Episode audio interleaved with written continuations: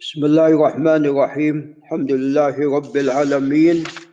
وأصلي وأسلم على نبينا محمد وعلى آله وأصحابه والتابعين. لهم بإحسان إلى يوم الدين. أما بعد فقال المصنف رحمه الله تعالى باب جواز باب جواز المسح على العمامة. فافاد هذا التبويب أن المسح على العمامه مشروع وقد ثبت ذلك عن رسول الله صلى الله عليه وسلم وأنه قد مسح على عمامته والحكمة والله أعلم في المسح على العمامه أن العمامه كما تعلمون تشد على الرأس ففي فكها عند كل وضوء قد يكون هناك مشقة مثل المسح على الخفين. وخاصة أن عمائم العرب بعضها محنكة. نعم. فجاء الترخيص بالمسح عليها. ولعل أبو ناصر ينتبه هل يشترط الطهارة للمسح على العمامة أو لا يشترط. أما بالنسبة للخفين فيشترط نعم. دعهما فإني قد أدخلتهما وهما طاهرتين. كما سوف يأتينا بإذن الله في حديث المغيرة بن شعبة. فهل العمامه ملحقة بالخفين أو ليست كذلك؟ فبعض أهل العلم ألحقها بالخفين. فقال يشترط للمسح عليها الطهارة أنك تلبسها على طهارة. وهذا ما ذهب إليه الشيخ عبد العزيز بن باز رحمه الله تعالى. والقول الثاني أنه لا يشترط. وذلك لعدم الدليل على ذلك وأنها ليست مثل الخف. فالخف هو بدل غسل القدمين. فالقدم فرضه الغسل. بخلاف العمامة فإنها المس عليها بدل الرأس والرأس يغسل ولا يمسح؟ يمسح. فقالوا اذا هناك فرق ما بين المسح على الخفين أو المسح على العمامة. المسح على الخفين بدل الرجلين والرجلين فرضهما الغسل. بينما العمامة بدل عن الراس والراس فرضه المسح وهذا ما ذهب إليه الشيخ محمد بن عثيمين رحمه الله فقال لا يشترط الطهارة. والأحوط هو أن الإنسان يلبس يلبس العمامة على طهارة. هذا هو الأحوط. وإلا ليس هناك دليل منصوص عليه. نعم. ولو كان يشترط الطهارة في المسح على العمامة لجاء كما في الخفين. لكن الأحوط أن الإنسان يلبسها على طهارة. نعم إذا أراد المسح. وهل تمسح المرأة على خمارها؟ ثبت عن أم سلمة أنها مسحت على خمارها. لأن الخمار أيضا يلبس. يلبس تلبسه المرأة وتشده على رأسها وتضعه نعم تحت حنكها. نعم. فإذا أيضا المسح على على الخمار بالنسبة للمرأة مشروع. وهذا إذا كانت قد شدته على رأسها وأدارته على حنكها.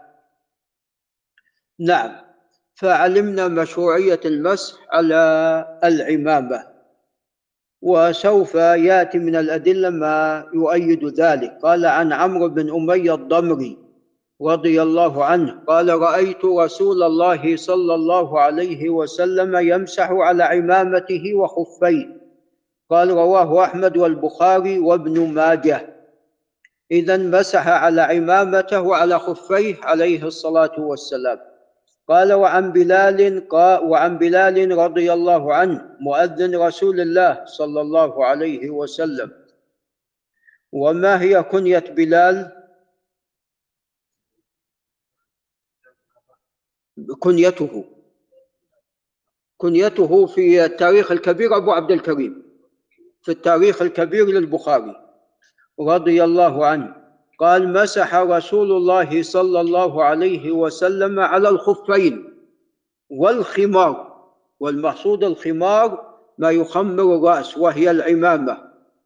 قال رواه الجماعة إلا البخاري وأبا داود يعني رواه مسلم والنسائي والترمذي وابن ماجه. قال وفي رواية لأحمد أن النبي صلى الله عليه وسلم قال امسحوا على الخفين والخمار والأول أصح. نعم. قال وعن المغيرة بن شعبة رضي الله عنه قال توضأ رسول الله صلى الله عليه وسلم ومسح على الخفين والعمامة.